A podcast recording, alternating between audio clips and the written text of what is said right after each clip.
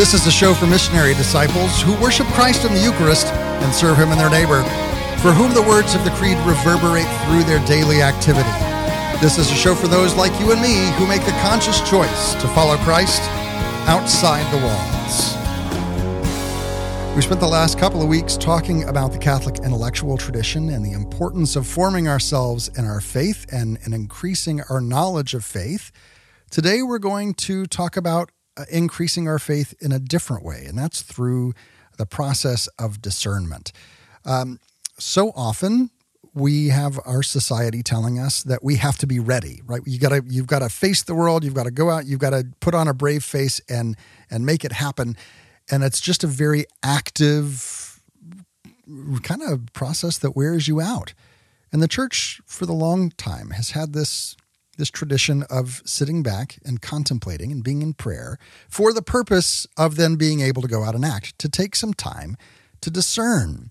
And it's something that our society doesn't like very much. And it's hard to give ourselves permission and our children permission to take the moment, to take a season and spend time in prayer and discernment. But this is very important because we're called into a vocation. God calls us and gives us a charism at our confirmation, calling us into something that He's made specifically for us. We don't just go and get married because, hey, it's the next thing to do, and that's, I've got to check off my list, go to college, get married, get into my career. Rather, uh, the church is asking us and is even revamping the, the marriage process to have kind of a catechumenate to it, to give us time to discern whether that's really our vocation or whether there's some other vocation that God's calling us into. Recently, I was made aware of a project called the Fiat Project, put on by the Salesian Sisters of St. John Bosco, specifically in the Western Province, uh, that is making space just for that.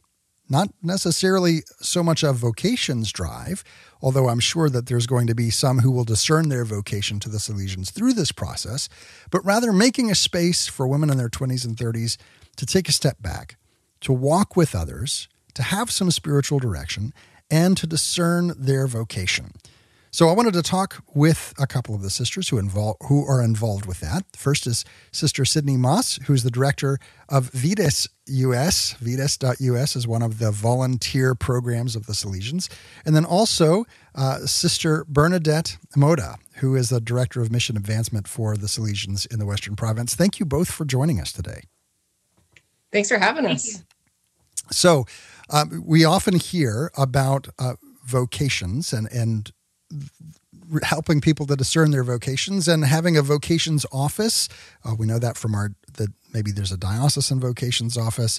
Uh, but one of the things that I've really been frustrated about in that that structure, that diocesan structure for vocations, is there is a centralized place for young men to go and to discern their vocation. But because the vocations of women's religious generally reside with the order, there's not really a centralized place that someone in a diocese could say, I'd like to look into this more. Uh, and so I love that you are creating that space. Talk to me a little bit about how did this this specific project, the the uh, Fiat project, come to be? And uh, what you're saying is is very true. That in most dioceses there is not a space for women to really discern, and uh, so the Fiat project came out of a need where we saw a lot of young adults who were begging us, begging the church to accompany them, to walk with them, to help them in whatever path they were going according to God's plan for them. So, what we're doing prior to the Fiat Project, we were running a group for young adults out of the Diocese of Colorado Springs to help young adults learn how to hear the voice of God so that they can respond and accept their mission that God was calling them to. And it was a great program. Yeah. And then uh, we but we realized that there was a little bit of lacking in terms of helping them to discern further in their vocation too. So it helped them to learn how to hear God's voice and to have a more committed, uh, just just be to be more committed in the relationship with Christ um, through the church, through the sacraments. And it was again, it was good, but it was missing a component, which was helping them to discern further in their religious vocation or married life or whatever it may be. Um, and oftentimes, how you're saying, um, oftentimes in dioceses, they have programs to help people to discern the priesthood or maybe even religious life. But before they can even get to that point, they need to learn how to discern in general. Mm-hmm. And so that's where the Fiat Project came. We said we need to um, blend those two together. First, teach young adults how to discern, how to say, God, what do you want from me? Rather than listening to the world and saying, this is what I need to do, and I'm going to do this, and then all the stuff. It's no, God, what do you want from me in this situation, in this relationship, in this encounter? What are you calling me to? How are you calling me to be? And then thereafter, how, you know, what what is my vocation in life? Um, mm-hmm. And so, but that first step of learning how to discern is so essential. Well, so that's what we do through the Fiat project. It comes with such a big risk to mm-hmm. to present yourself to God and say, God, what is it that you want me to do? We have uh, these imaginations that God's going to find that thing that makes us the most uncomfortable. And that's the thing he's going to pick for us, right? So we operate in this level of fear of if I go and say, God, you can do anything, that, that he might actually do that. And it's going to be something that, that makes me miserable. Um, and of course you who have discerned your vocation and are living it out fully you know that that grace builds upon nature and that god put this nature into us because he knows the thing that will most fulfill us. But there is this this tendency for us to say well okay i'm going to uh, dream up my life and i'm going to make my plans and then i'm going to present those plans to god and let him put his stamp of approval on it so that i can say that i consulted god rather than what you're saying sitting there and saying god what is it that you that you want me to do. And that's how have you found that process um, to be received by those who go through the program? Yeah, it is challenging for most people at first. I know for even for me, when I was discerning, I had a hard time with that uh, because you know I, I pretty much said, God, yes, I want to do Your will. Just don't ask me to be a sister, and that's pretty much what I told him. Yeah, and uh, and so it was through learning how to listen to God rather than just to what what the outside world was telling me or what what I was telling myself too. Um, and so once they go through the process and really allow God to be God in them and are open to the Holy Spirit, uh, you can see just a light shining in them that they where they're they become just so much more um, free mm-hmm. free of anything that they were clinging to before because they also had to let go of things that they were again holding on to to be able to to really hear God's voice and um, and just to have that freedom of um, of that holy indifference where they're not you know putting their how you're saying you know their project before God and saying please stamp this now. Yeah this mm-hmm. it's ready for you. Um, and so yeah it's it does take effort though. It's not and that's why for with our with our fiat project we make it an eight month commitment because it's not going to happen overnight. It's not going to happen in a week it takes time. And even after eight months you know it's it's not quite over. But for some at that point they're ready for a next step.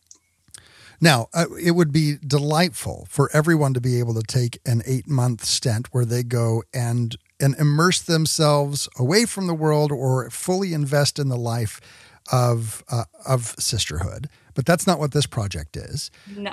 This, this is kind of like continuing education uh, night classes um, and and could even be done online to where it's not something that you have to pick up your life and move it across uh, to some other state or some other place.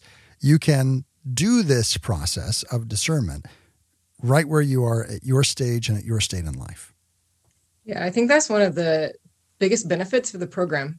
When I was discerning, I was a closet discerner, by the way. I did not want anyone to know I was discerning, did not want to be a sister, just like Sister Bernadette.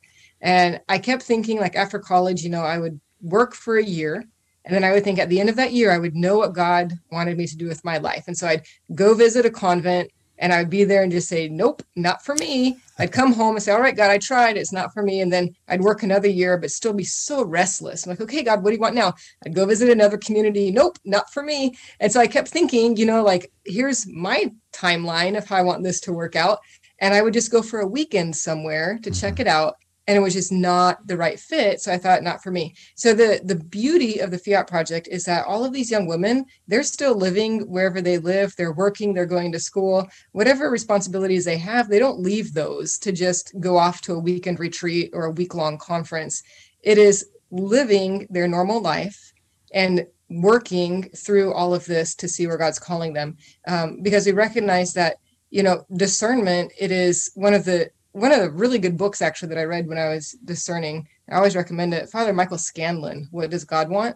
And he talks about these five C's, and one of them is conformity.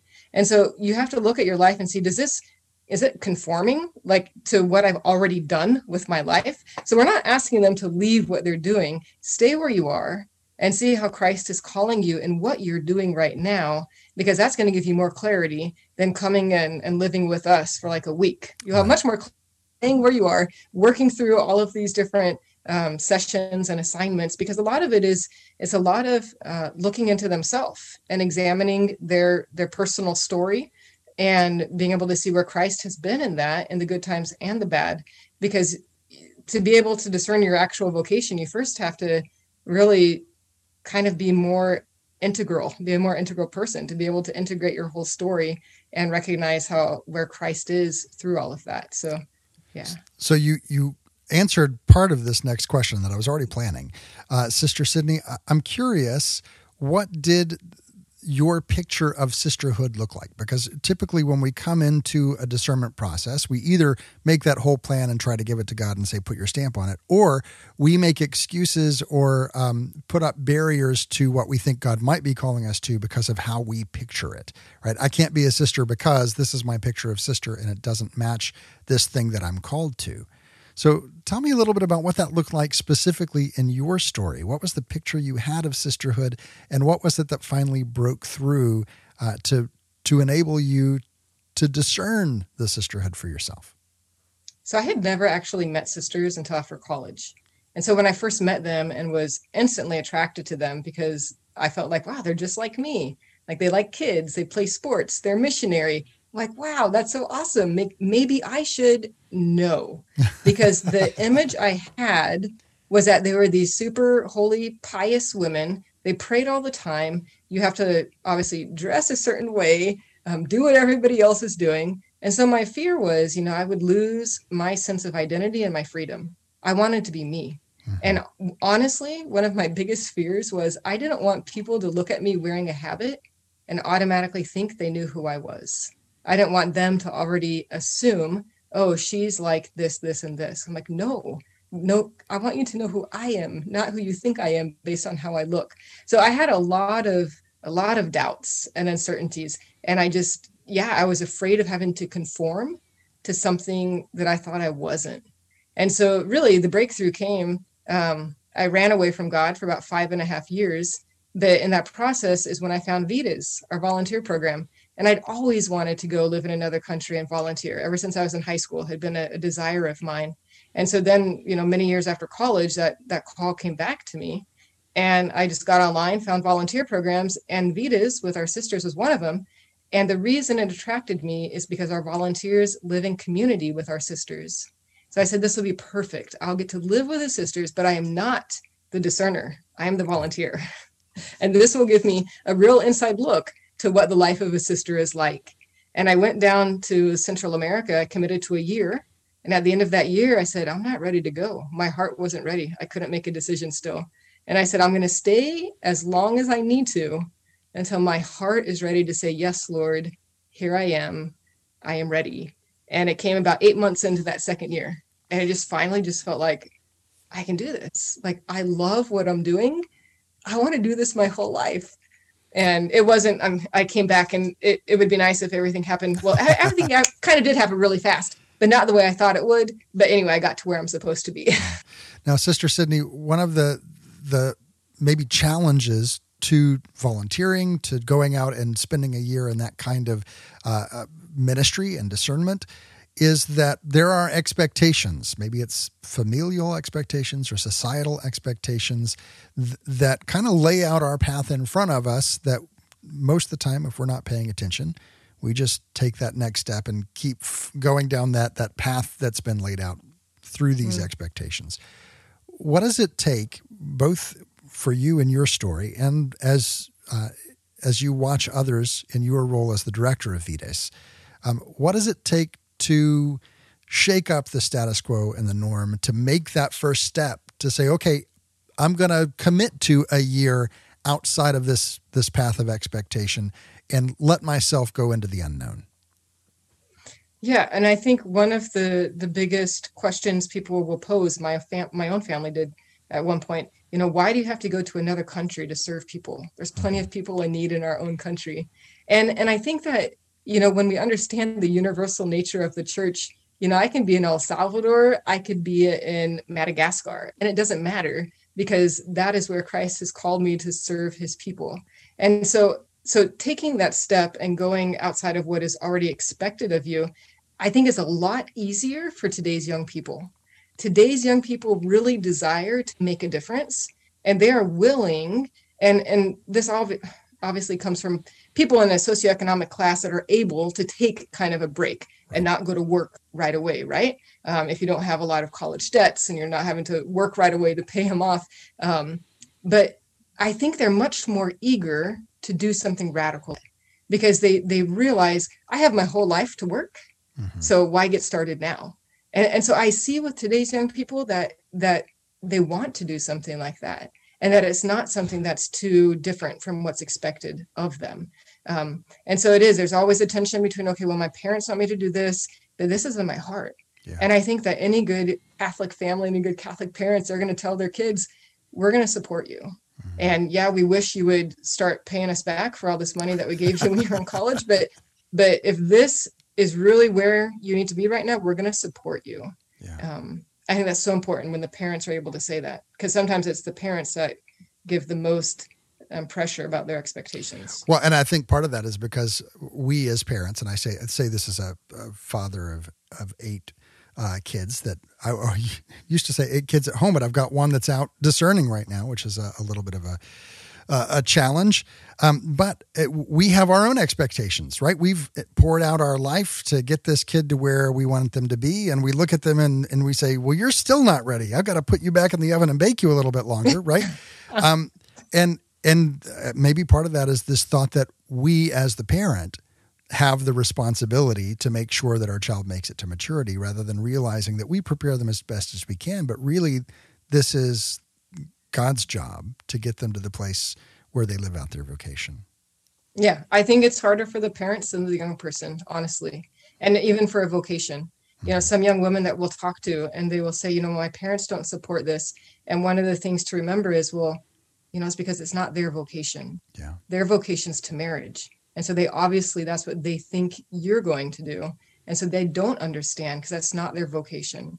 And so yeah, it's super important for parents to be supportive of their children, whichever path they choose. So this is a great, um, a great segue, Sister Bernadette, to move into discerning our vocation. So we have this program, uh, the the Fiat project, which I'm going to put a link to uh, over on our social media, facebook.com slash step outside the walls. On Twitter, the handle's at outside the walls. It's a little bit of a long URL, but I'm going to get you there. Um, you have this this program that allows a young woman over the course of eight months in community with others, in a, a guided process and with spiritual direction, to go through those steps of taking stock of their life and spending time in prayer and in discernment and submitting not their plans to God, but submitting themselves to God uh, for the purpose of Him directing them, as He will, into that thing, that vocation that will give them the most satisfaction in their life because it's how He made them. So this process is really created uh, to take the stress out of discernment and to provide a really clear pathway and pull out all of the objections and the I don't know hows. Um, what does this eight month commitment look like? How is it parsed out? What are the uh, the connections to community? How do they work with spiritual direction? What does the whole ecosystem of discernment look like in the Fiat project? With the Fiat project, one of the beauties, as Sister Sydney was saying before, is that they're living their current life wherever they're at. So we're not asking them to come to live in a convent with us for eight months or to go live in a community with other young women for eight months. Their community, for many of them, is going to be on Zoom, on online, where they gather together. And they one of the beauties of being on Zoom is that we can reach young women in many places where we're not located.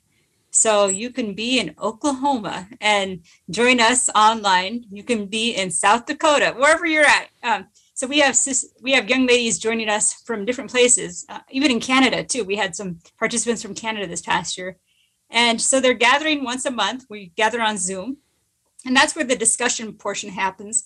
Uh, so ahead of time, we send them some formation pieces that they watch, and then after the they watch the formation pieces on their own time, then we gather and have conversation, and that's where they really get to dive deeper and realize that they're not alone I think that's one of the main things is that so many young ladies think they're alone because they, you know, oftentimes you don't find anybody else that's open to discerning, and you think right. you're you're the only one. I know I thought the same thing myself, and so having that community, even though it's a online community, it's still a community. And for some of the places where we're located, we actually have groups that do meet in person. So in San Antonio, we have a group that meets in person. In Colorado Springs, we have a group that meets in person. Um, maybe we might have one in Laredo, Texas, too, depending on the numbers that we have. So, in those areas where they can meet in person, they do. Um, in between each session, they meet with a spiritual guide for accompaniment, and that's where they just dive deeper into what we spoke about in the previous session.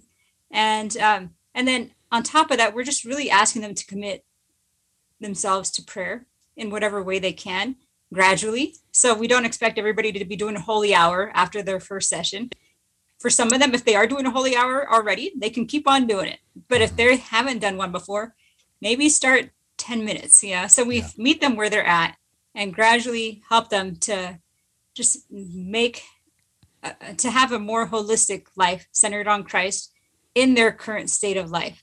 So again, um, you know, just helping them to, to number one, allow God to love them so that they can in return share that love in where they're at right now.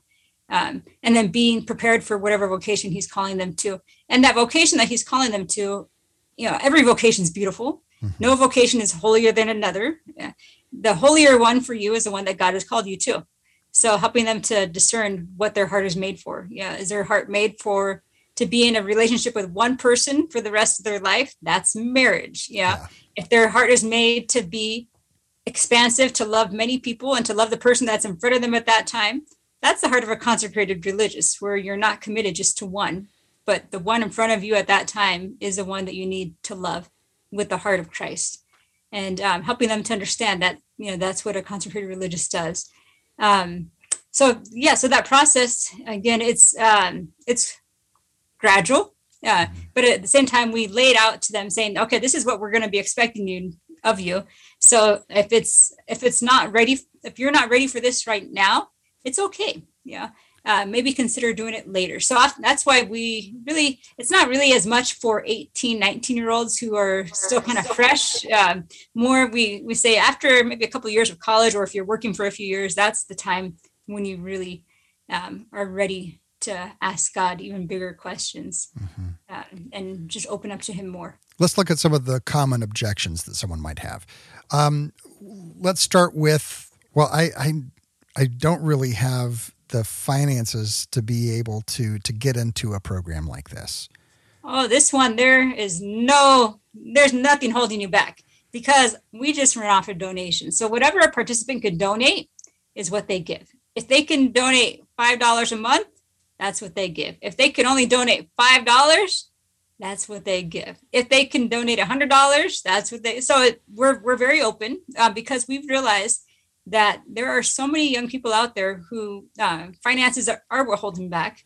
So we've made this very affordable uh, because we just want them to be able to to really uh, be accompanied along their journey. And I know there are a lot of programs out there that cost a lot more, mm-hmm. and um, where you know if you don't have that that economic you know uh, freedom there then you it's just hard. So this one there's no nothing holding you back. Yeah.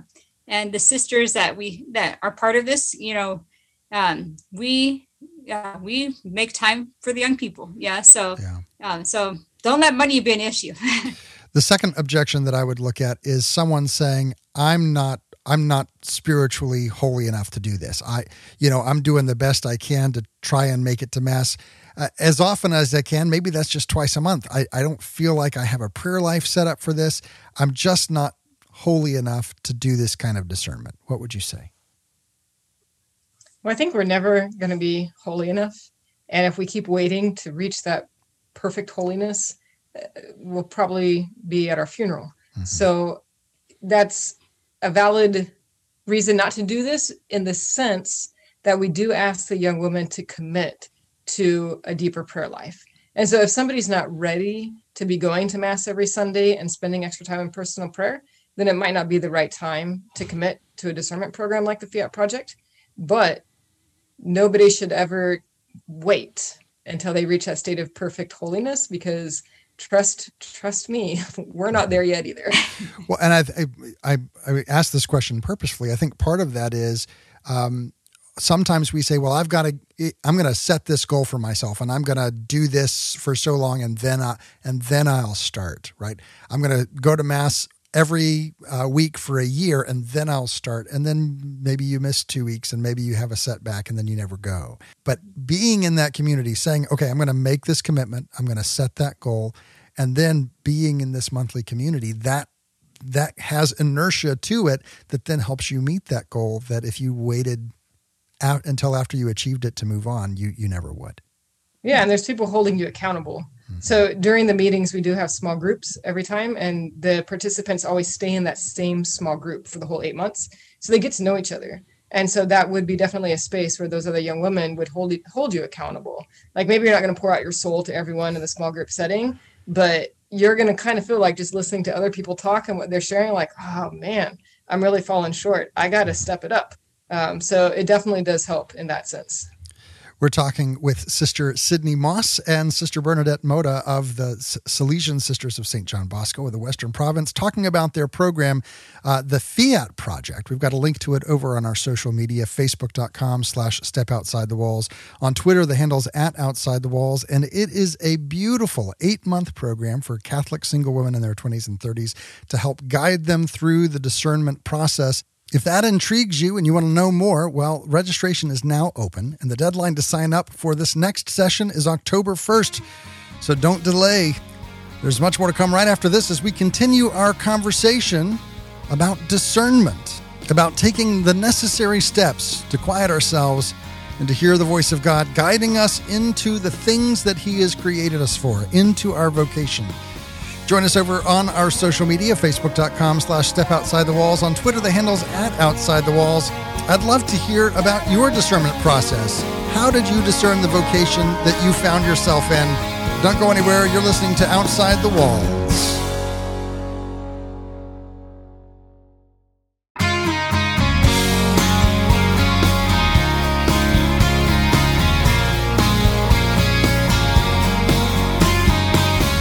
Welcome back to Outside the Walls, where we explore the implications of our belief on our daily life. I'm your host, TL, and we're talking today. Uh, we've got two guests. This is a rare treat for me. Uh, we're talking with Sister Sydney Moss and Sister Bernadette Mota, both of the Salesian Sisters of St. John Bosco in the Western Province. Uh, they have so, the really multiple wonderful programs, but we're talking about one in particular today. And that's the Fiat Project, which is a discernment project for women in their 20s and 30s to help them discern God's will for their life, discern their vocation. Now, here's the thing, and we talked about this a little bit earlier, but I just want to make sure that we get it out there. Every one of us has a vocation. There's one, the universal call to holiness, which applies to all of us. But then we have a particular vocation that comes to us uh, through our confirmation. We're given a charism, we're given strengths, strengthened by the Holy Spirit to live out uh, this life of being a missionary disciple. And then this vocation expresses itself in various ways. Uh, the, the, of course, we have the priesthood, we have religious life, we have married life. These are all specific ways that God calls his people to live uh, but not universally, right? We got the universal call to holiness and then specific vocations that he gives as he wills. So, this program, the Fiat Project, uh, is specifically for young ladies to help them go through a process over the course of eight months in community, but a virtual community online, uh, to discern their vocation, whatever that may be. Sister Sydney, you were talking uh, during the break sometimes we think, um, well, I can't do a discernment project because that's just for sisters. And I already know that that's not for me. Um, and I don't want the sisters to strong arm me and try to make me into a sister, right? So, what what would you say to that person who might be a little bit reticent to go through a discernment process because they don't fully understand what that process would look like? Yeah, I feel like discernment is a really scary word for a lot of young people because it is so closely associated with becoming a priest or a sister. And if I don't want to be a priest or a sister, then I don't need to discern. But that is not true. Uh, discernment is for everybody to be able to discern God's presence in the everyday. Uh, our lives are so busy, and we never take the time to quiet ourselves and really listen to God. And so that ultimately is what discernment is: is stepping away, finding that moment of solitude to really just be able to have a conversation with God, to really pour out your heart to Him, and then to listen, because that's what sometimes I think we forget to do is to listen to Him. So when I truly enter into discernment, I'm I'm talking to God about my feelings, my thoughts, my desires, but then I listen to see what his thoughts and his desires are for me. Um, so that's our goal. That's what we hope to do because uh, all the women that we've met, and you know, so many young women we've met over the years, not just from discernment programs, but they they so much want to do something good for the church, but they don't know where, mm-hmm. and and they they think, well, to do something really good for the church, I have to become a sister. No, you don't. Like we really need good holy marriages and good holy families and how beautiful that will be that your witness if that's what god calls you to. So discernment is for everybody and really just that time to be able to commit to to prayerfully listening to god. That listening is a difficult thing because we are trained uh, to fill up every moment of silence. Right, we get in the car, we turn on the radio. For those of you listening on radio, thank you.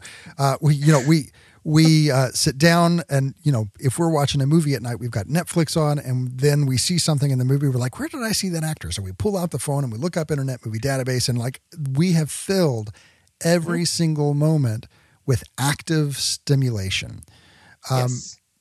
so how do you and how does the process specifically a process that is done and largely online how do you encourage and facilitate and foster opportunities for silence and listening? So each session we we begin with prayer and not just, you know, our Father, Hail Mary, glory be. Right. But it's a it's a deeper prayer that's going to be focusing on the theme.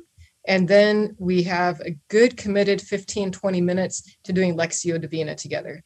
And so taking a scripture passage that specifically relates to one of those different topics of discernment, vocation, God's call, um, struggling, uh, listening to God, whatever it may be. So we're we're creating that time and space in which even during during our meeting, there's built-in moments of prayer, silence, and reflection. Um, one of the sessions, like instead of going to small groups and actually sharing, it's going to small groups, but you have quiet reflection time for yourself to work on what we just did so you can process mm-hmm. and then we're not going to share this time. It's just for you to have this quiet time, realizing that some of them might not take the time later for that silent reflection they need to do related to that session.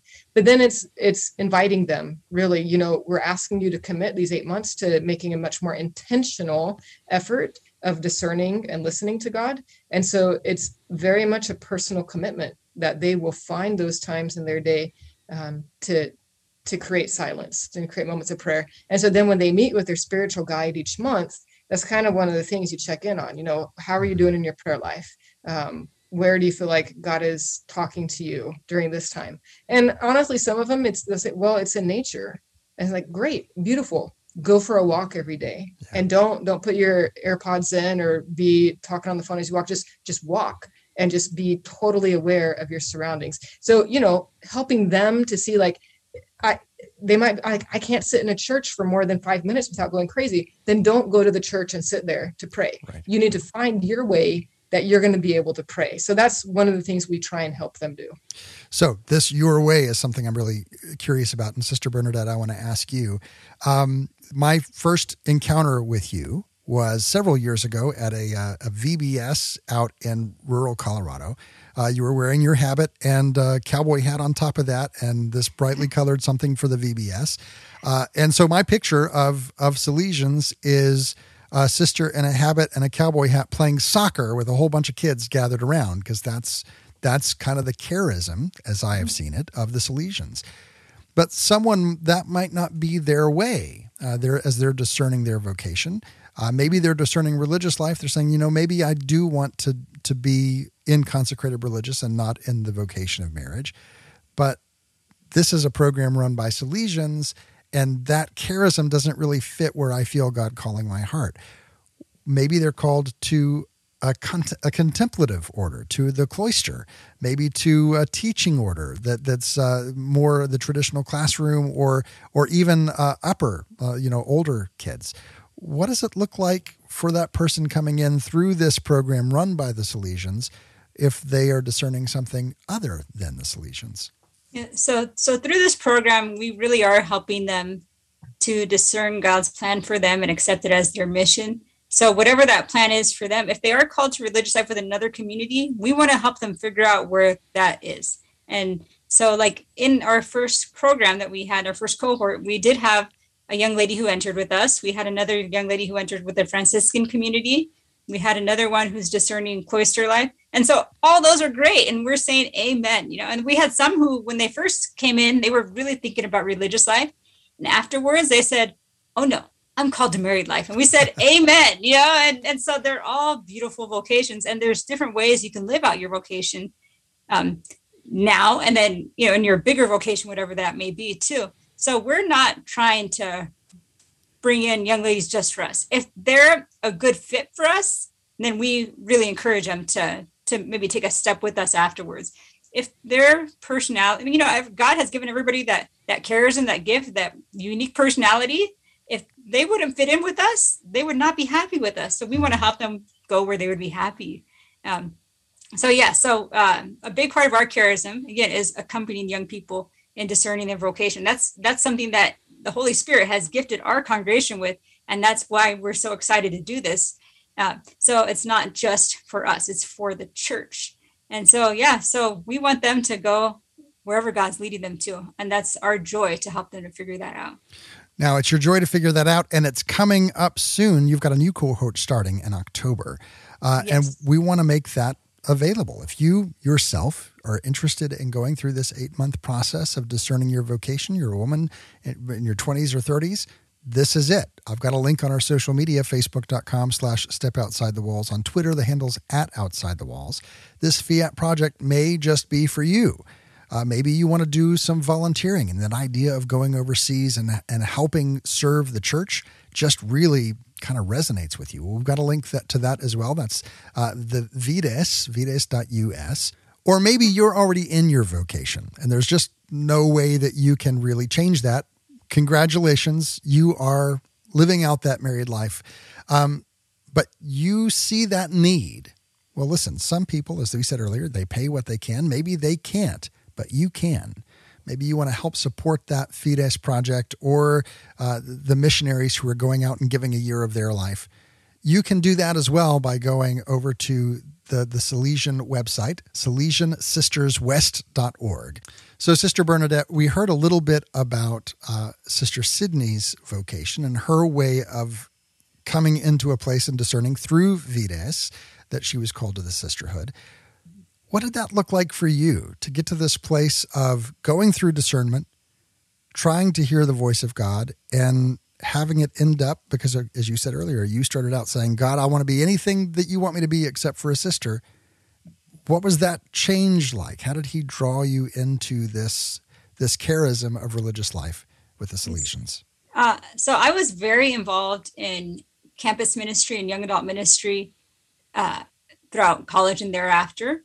Um, before that, not so much involved in the faith, even though I would go to mass every Sunday and had no, you know, no problem doing that.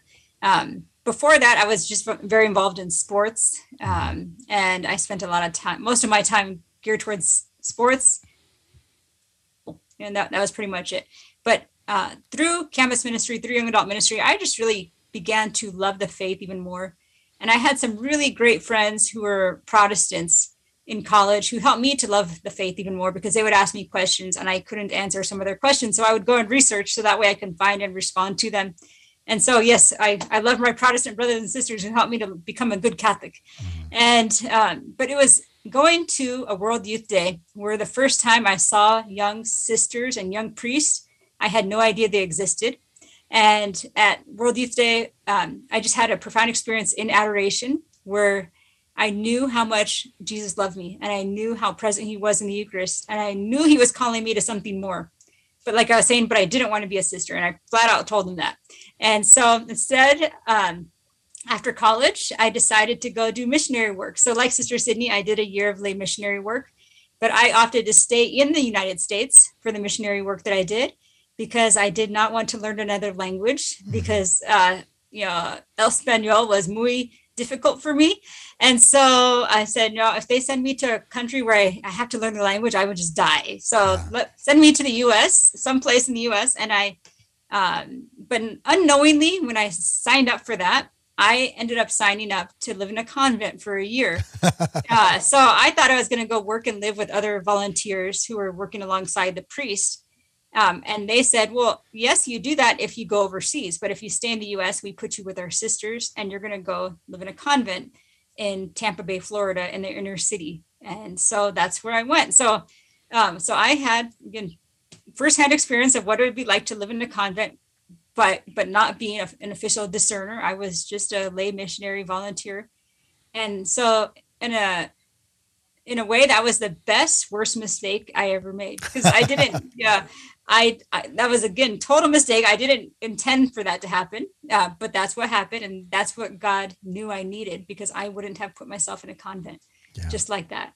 And so after that year, I was still kind of reluctant to um, to entering, but in deep in my heart, I knew I needed to do that, and it just happened to um, that a community of Salesian sisters was right near my home my hometown, um, and I went there and I saw there are young ladies in formation who are training to become sisters and i said oh wow they exist yeah, yeah. like there's young ladies who are in formation and so it made it a lot less scary to yeah. see other young adults who are uh, in that journey already both of you have brought this up um, you can't discern what you don't see right mm-hmm. if if you don't have and th- this is even a, a kind of a jesuit idea as well an ignatian idea that you have to be able to imagine something to be able to put yourself in it before you could ever actually realize yourself in it and see yourself there. So, uh, for those obviously um, who are old enough, the encouragement is go and be a part of, of the Fiat project or Vides. But for those who are younger, uh, if you could speak to your, your elementary self or your middle school or high school self, what would you say to someone and how would you encourage them to find sisters so that they could see sisters so they could discern whether or not, even at an earlier age, what God might be calling them to do. There's some great websites that do have like a, one place to shop to find out about a lot of religious orders. The CMSWR is a great one. The Conference of Major Superiors of Women Religious in the US. And so it's like on that one website, you can click and read about hundreds of orders, which is how I started my closet discernment. I would yeah. visit that website all the time. Um, so that's a really good way to for a younger girl to expose herself just to know what's out there. And some have really great websites, and it's like a lot of fun. Like, oh, look at the pictures, and this is what they do. And so I would spend lots of time on there. I would say I would uh-huh. that that specific uh, that specific organization. As a father of a uh, a preteen girl, they also have print uh, directories that they will send to you Yes. Yeah, there's a printed. That's right. There you go. If you need the print version, you could ask for it. Otherwise, it's all virtual. Um, but then, you know, if there is a, a religious order that looks like, wow, I would love to get to know them, a lot of them do have programs. And so, for example, as you said, you met us when we were doing a VBS in mm-hmm. Colorado. And so those a younger girl, you know, come to summer camp with us. We also have a sleepaway camp in Northern California.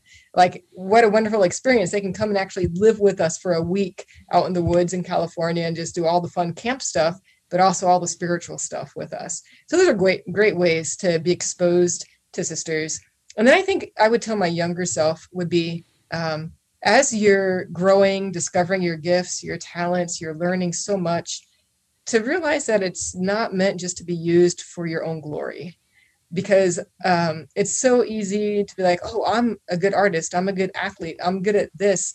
Um, but to recognize that god has given us those gifts to use them to serve other people.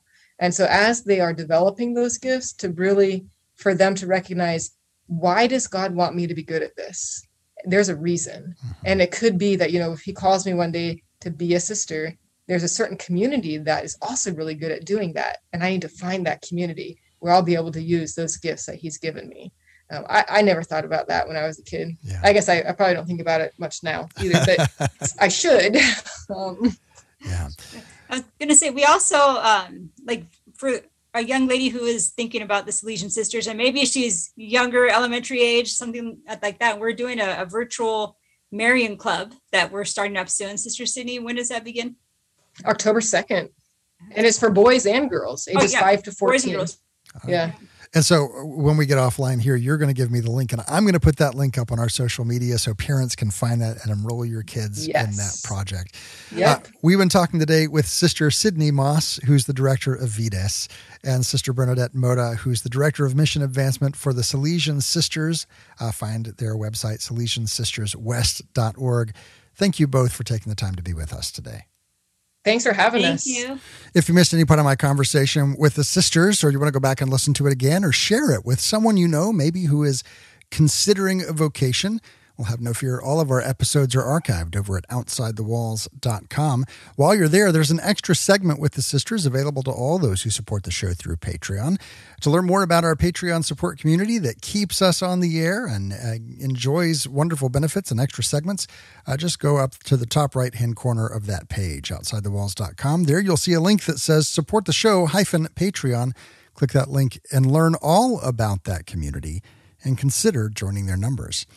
Now, let's go ahead and turn our attention to our readings from Scripture and church history.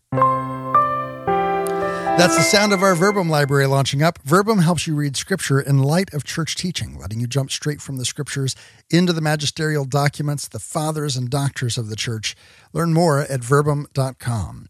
Our reading from Scripture today comes from the feast day of St. Matthew, from the Gospel of Matthew, chapter 9.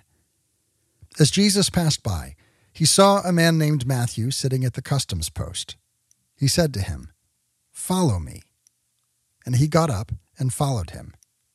And while he was at table in his house, many tax collectors and sinners came and sat with Jesus and his disciples. The Pharisees saw this and said to his disciples, Why does your teacher eat with tax collectors and sinners?